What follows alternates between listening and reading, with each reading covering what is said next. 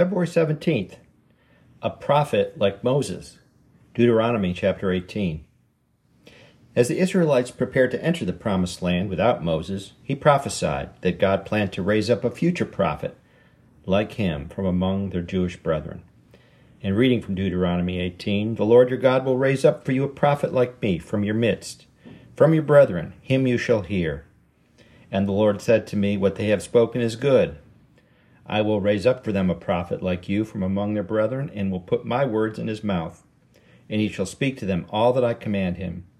And it shall be that what whoever will not hear my words, which he speaks in my name, I will require it of him. Deuteronomy 18, verses 15, 17 through 19, New King James Version. Who was this special prophet that Moses was referring to? It is often said that the best way to answer questions about Scripture is to use other verses in Scripture. We find out from Peter's Holy Spirit inspired sermon at Pentecost in the book of Acts that the prophet like Moses refers to Jesus Christ.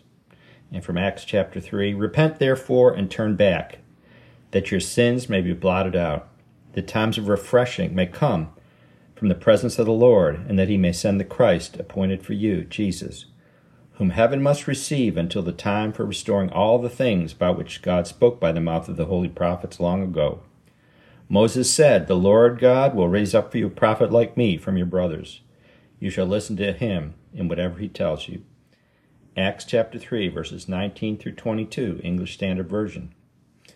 God revealed through the words of Peter that this prophecy from Moses in Deuteronomy was about Christ, the coming Messiah. Jesus would come first to the Jewish people, then afterwards reach out for the Gentiles and the rest of the world. He will one day return to establish his kingdom on earth, replacing all the great empires of history, once and for all. Jesus was 100% God and 100% man. During his life on earth, he set aside his divine nature and lived his life as one of us rather than in the nature of the Creator, though this was revealed through his countless acts of miraculous healing. As part of Jesus' three year ministry, he preached the kingdom of God as a prophet to the people. Jesus gave out the Word of God and was, in fact, the living Word of God. As the Apostle John began his gospel, in the beginning was the Word, and the Word was with God, and the Word was God. He was in the beginning with God. All things were made through him, and without him was not anything made that was made. It's John chapter 1, verses 1 through 3, English Standard Version. In addition to teaching the people about the coming kingdom of God, Jesus shared several prophecies about himself to his disciples. Three of these were 1.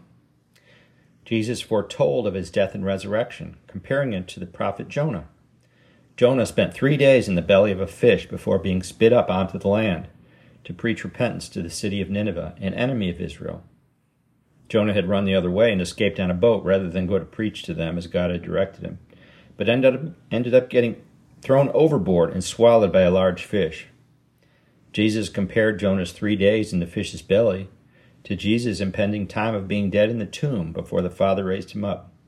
By saying this, Jesus also implies that Jonah might have been dead in the fish and returned to life, just as Jesus would later raise Lazarus.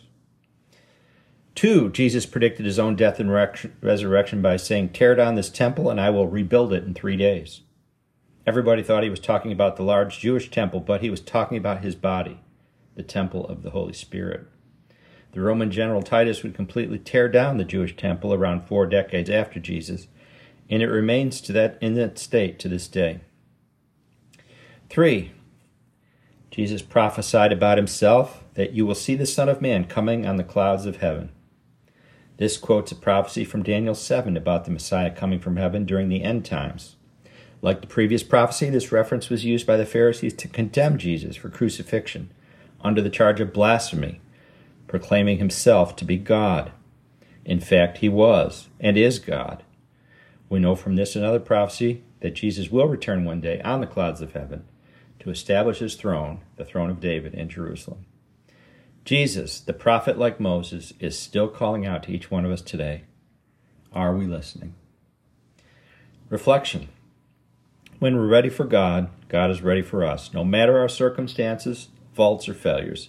If our spirit is willing, the Lord in His goodness is right here and now for the taking.